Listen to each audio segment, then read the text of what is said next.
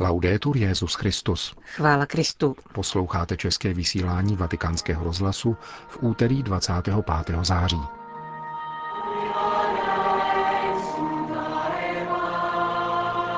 Papež František na návštěvě Litvy, Lotyšska a Estonska.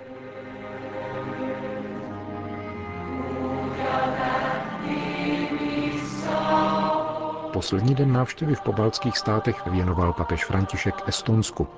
Rozloučil se s apoštolskou nunciaturou ve Vilniusu, která jej hostila po dobu této apoštolské návštěvy. K překonání vzdálenosti 530 kilometrů dělících Vilnius a Tallinn využil papež i tentokrát společnosti Air Baltic a v 9 hodin 43 minut místního času přistál v estonském hlavním městě. Půlmilionový Tallinn se rozkládá na příkrých svazích Finského zálivu. Na místě přístavní osady založil město na počátku 13. století dánský král Valdemar II.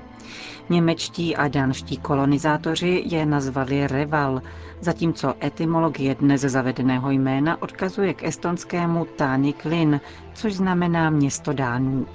Po krátkém domíniu řádu mečových rytířů nastoupilo druhé dánské období, které ukončil král Valdemar IV. prodejem Estonska řádu německých rytířů. Historická Terra Marie spolu s rozpuštěním řádu v roce 1524 přijímá ochotně protestantismus a katolicismus na dlouhou dobu mizí. V dalších staletích se vystřídalo 80-leté švédské období s ruským, které trvalo až do vyhlášení nezávislosti po první světové válce. Po 20 letech samostatnosti Estonsko prošlo devastujícím nacistickým obdobím a posléze bylo opět anektováno Sovětským svazem. Nezávislost získalo stejně jako další pobaltské státy v roce 1991. Z necelého milionu 300 tisíc obyvatel Estonska je katolíků pouhých 6,5 tisíce. Je to nevelká komunita, ale dynamicky se rozvíjí. V 70. letech čítalo celé sovětské Estonsko oficiálně pouhých šest katolíků. Po pádu komunismu jich bylo 2000, říká francouzský biskup Filip Jordan. Sám přišel do této země před 22 lety jako misionář z prelatury Opus Dei. V roce 2005 je Jan Pavel II. jmenoval apoštolským administrátorem Estonska. Jak dodává, největší zájem o katolickou víru je dnes mezi vědci a umělci. Důležitou formou apoštolátu je také církevní školství. Estonsko se svými 75% obyvatel bez vyznání patří mezi nejsekulárnější státy světa – Dědictví komunistického pronásledování se však v mentalitě hluboce odráží. Utrpení z komunistické epochy zůstávají hluboko vrytá do paměti obyvatel Estonska. Odtud pochází také jistý strach, nedůvěra k budoucnosti, protože situace v Evropě a zejména ve východní Evropě je poměrně komplikovaná. Silou katolické církve je to, že se, že se neidentifikuje s žádnými společenskými kruhy, na rozdíl od luteránů, kteří se stotožňují s rodilými Estonci, a pravoslavnými, kteří jsou svázáni s ruskojazyčnou komunitou. Do naší církve patří členové obou těchto komunit. Proto můžeme být jakýmsi mostem, na rozdíl od jiných větších konfesních společenství. Říká apoštolský administrátor v Estonsku biskup Filip Jordan. Estonská prezidentka Kersti Kaljulajdová očekávala papeže Františka již na letišti. Oficiální přivítání se však odehrálo až v Růžové zahradě před prezidentským palácem. Ještě předtím proběhlo soukromé setkání římského biskupa s prezidentkou, která mu mohla při té příležitosti představit také svoji rodinu se čtyřmi dětmi. V uvítací promluvě estonská prezidentka poukázala na dobré bilaterální vztahy a připomněla, že apoštolský stolec nikdy neuznal okupaci Estonska a stal se zdrojem duchovní síly pro všechny evropské země zotročené komunistickým režimem. Svatý stolec nikdy neuznal okupaci Estonska. Během sovětského období jste zachovali apoštolskou administraturu v Estonsku jako uprázněnou z politických důvodů. Sedis vacancia rerum politicarum causa. Řekla estonská prezidentka. Papež František ve své promluvě vyšel z dávné přináležitosti Estonska k území označovanému jako Terra Marie, Marijina země, a poukázal na dva mariánské rysy – paměť a plodnost. Připomněl, že dnešní prosperita země by byla nemyslitelná bez úsilí jejich otců a zdůraznil, že právě to zavazuje k práci pro budoucí generace. Být zemí paměti znamená připomínat si, že za místo, jehož jsme dnes dosáhli, vděčíte úsilí, práci, duchu a víře svých otců. Pěstování vděčné paměti dovoluje stotožňovat výsledky, již jste dnes dosáhli, s dějinami mužů a žen, kteří bojovali, aby umožnili tuto svobodu, což vás na oplátku volá k tomu, abyste jim vzdali poctu skrze otevírání cesty pro ty, kdo přijdou po vás. K tématu plodnosti papež František připomněl prudký rozvoj země a poukázal na to, že přílišná víra v technologický pokrok se může stát příčinou krize lidskosti. Blahobyt totiž není vždy synonymem dobrého života. Jedním z jevů, které můžeme pozorovat v našich technokratických společnostech, je ztráta smyslu života, radosti ze života, a tedy pozvolné a tiché vyhasínání schopnosti údivu, což člověka často potápí do existenciálních nesnází. Vědomí sounáležitosti a boje za druhé, vědomí zakořeněnosti ve svém národu, kultuře a rodině se může postupně vytrácet a připravovat především mladší generace o kořeny, na níž lze stavět vlastní přítomnost a budoucnost. Takto se totiž připravují o schopnost snít, riskovat a tvořit. Z prezidentského paláce se František vydal do luteránského Karlova kostela. Je to jedna z největších sakrálních staveb v Talinu a proto organizátoři papežské cesty požádali o jeho zpřístupnění pro setkání s mládeží.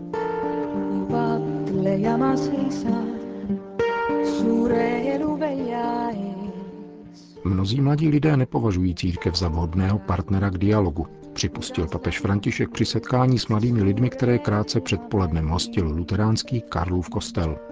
Budova pojmenovaná po švédském králi Karlovi XI. může pojmout půl druhého tisíce návštěvníků. Papeže v ní přivítali mladí křesťané z celého Estonska a také Finska, Ruska a Polska. Doprovázející luterský arcibiskup a předseda Estonské rady církví vzácnému hostu vysvětlili, že nové generace, narozené v dnešním svobodném a moderním Estonsku, se vyznačují skutečným náboženským analfabetismem. Římský biskup se ujal slova poté, co vyslechl svědectví luteránské konvertitky, estonského pravoslavného mladíka a katolíka, který je uměleckým ředitelem divadelního sboru zaměřeného zejména na mladé publikum. Křesťanské komunity, aniž by si toho všimli, se mnohdy uzavírají a nevnímají váš neklid. Víme, že si přejete, aby vás nedoprovázel neoblomný soudce, ani strachující se a hyperprotektivní rodič, ale někdo, kdo nemá strach z vlastní slabosti, kdo dokáže dát zazářit pokladu, který jako hliněná nádoba je chráněn vnitru. Citoval František z přípravného dokumentu Biskupské synody o mládeži. Mnozí mladí lidé nepožadují od církve nic, protože ji nepovažují za jakkoliv významného partnera pro svůj život. Někteří naopak výslovně žádají, aby je nechala na pokoji, protože její přítomnost vnímají jako otravnou a dokonce iritující. Pohoršují je sexuální a ekonomické skandály, po kterých nenásleduje jasné odsouzení. Skutečnost, že vinou nedostatečné připravenosti nedokážeme příslušně interpretovat život a vnímavost mladých lidí, anebo jim přisuzujeme pouze pasivní roli. To jsou jen některé z vašich požadavků, na které chceme reagovat. Chceme se stát transparentním, pohostinným, poctivým, přitažlivým, komunikativním, přístupným, radostným a interaktivním společenstvím. Tedy společenstvím, kde nevládne strach. Strachem se uzavíráme. Strach nás nutí k proselitismu. Bratrství je něco jiného. Otevřené srdce a bratrské obětí. Jste generací, kterou ovládly obrazy a symboly, ale také akce, nikoli teorie a spekulace. Totéž si volí Ježíš, který prošel zemí a když umíral, dal před slovy přednost silnému gestu. Kříži, vysvětloval římský biskup. Sjednocuje nás víra v Ježíše, který očekává, že jej přineseme všem mladým lidem, kteří ztratili smysl života. Toto riziko hrozí také nám, věřícím, pokud nejsme ve víře důslední. Jestliže sebereme odvahu a opustíme své sobectví, své uzavřené myšlenkové kruhy, najdeme Ježíše na periferiích. Ježíš už se tam vydal před námi, v životě trpícího a skartovaného bratra. On už je tam.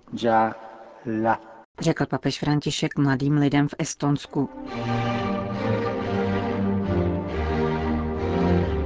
Po obědě v klášteře Brigitínek, které se do Talinu navrátili v 90. letech, aby obnovili klášter z počátku 15. století zničený ruskými jednotkami za Livonské války, se papež František odebral do katolické katedrály svatých Petra a Pavla. Římského biskupa u vchodu do katedrály očekávala představená kongregace misionáře Klásky s jednou z rodin s devíti dětmi, o které se řeholnice v Talinu starají. V katedrále se schromáždilo více než 100 klientů různých charitativních organizací, které působí v estonském hlavním městě. Misionářská víra vychází jako tyto sestry do ulic našich měst, čtvrtí, do našich společenství a konkrétními gesty vypovídá o tom, že všichni jsou součástí velké boží rodiny, v níž je pro každého místo. Chtěl bych vás vyzvat, abyste nadále vytvářeli vazby. Ježíš povolal učedníky a ještě dnes volá každého z nás, aby předával své království. Počítá s vámi, vaším životem a rukama, abyste procházeli městem a sdíleli to, co jste sami prožili. Může s vámi dnes Ježíš počítat, ať si na to každý odpoví. Vyzval papež František pracovníky estonských charitativních organizací i jejich klienty.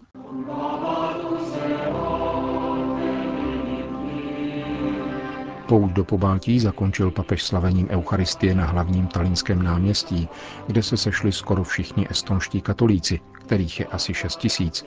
Petrův nástupce sloužil votivním k duchu svatému. Ve své homílii vyšel z prvního liturgického čtení z knihy Exodus, popisujícího příchod izraelského lidu k hoře Sinaj. Papež v úvodu zmínil úspěšné lidové hnutí za nezávislost a svobodu po Baltí z konce 80. let minulého století a porovnal je s tím, co Bůh říká Mojžíšovi, abychom, jak řekl, porozuměli, co říká nám, jakožto lidu. Na Sinaj přišel lid, který uzřel lásku svého Boha prokázanou zázraky a divy. Lid, který se rozhodl uzavřít smlouvu lásky, protože jej Bůh miloval a prokázal mu lásku už dříve. Není donucen. Bůh jej chce mít svobodným. Když říkáme, že jsme křesťané a přijímáme určitý životní styl, činíme tak bez nátlaku, aniž by šlo o nějakou výměnu, při níž něco učiníme my, pokud něco učiní Bůh. Jsme si vědomi především toho, že boží nabídka nic neodnímá, níbrž naopak naplňuje a umocňuje všechna lidská očekávání. Stejně jako na lidu, který vyšel z Egypta, je na nás, abychom naslouchali a hledali. Někteří si občas myslí, že moc lidu se dnes měří jinými parametry. Nezískali jste svoji svobodu proto, abyste se stali otroky konzumu, individualismu či touze pomoci a nadvládě. Bůh zná naše potřeby, které často skrýváme za touhou mít, i naše nejistoty, které jsme překonali mocí. Tato touha přebývá v každém lidském srdci. A Ježíš, jak jsme slyšeli v Evangeliu, nás povzbuzuje, abychom ji překonali v setkání s ním. Stejně jako voda na poušti nebyla osobním, nýbrž komunitním dobrem a stejně jako mana nemohla být hromaděna, protože se kazila, tak se šíří svatost. Plyne a přináší úrodnost všemu, co je kolem. Rozhodněme se dnes být svatí, ozdravit okraje a periferie naší společnosti tam, kde leží náš bratr a trpí svým vyloučením. Nenechme poskytnutí pomoci na toho, který jde za námi. My buďme těmi, kdo spatří bratra a pomohou mu se zvednout, protože v něm je obraz Boha, je bratrem, kterého vykoupil Ježíš Kristus. Pojďme na svatou horu Mojžíšovu a Ježíšovu a prosme jej, jak praví moto této návštěvy, ať probudí naše srdce, obdaří nás duchem, abychom v jakékoliv dějné chvíli rozpoznávali, jak být svobodní, jak zvolit dobro a být vyvoleni, jak nechat Boha, aby dával růst svému svatému národu a kněžskému lidu tady v Estonsku a na celém světě. Končil papež dnešní kázání při mši svaté na náměstí Svobody v Talinu. Krátce poté se odebral na mezinárodní letiště hlavního města Estonska, odkud se vydal na zpáteční cestu do Říma. Končíme české vysílání vatikánského rozhlasu. Chvála Kristu. Laudetur Jezus Christus.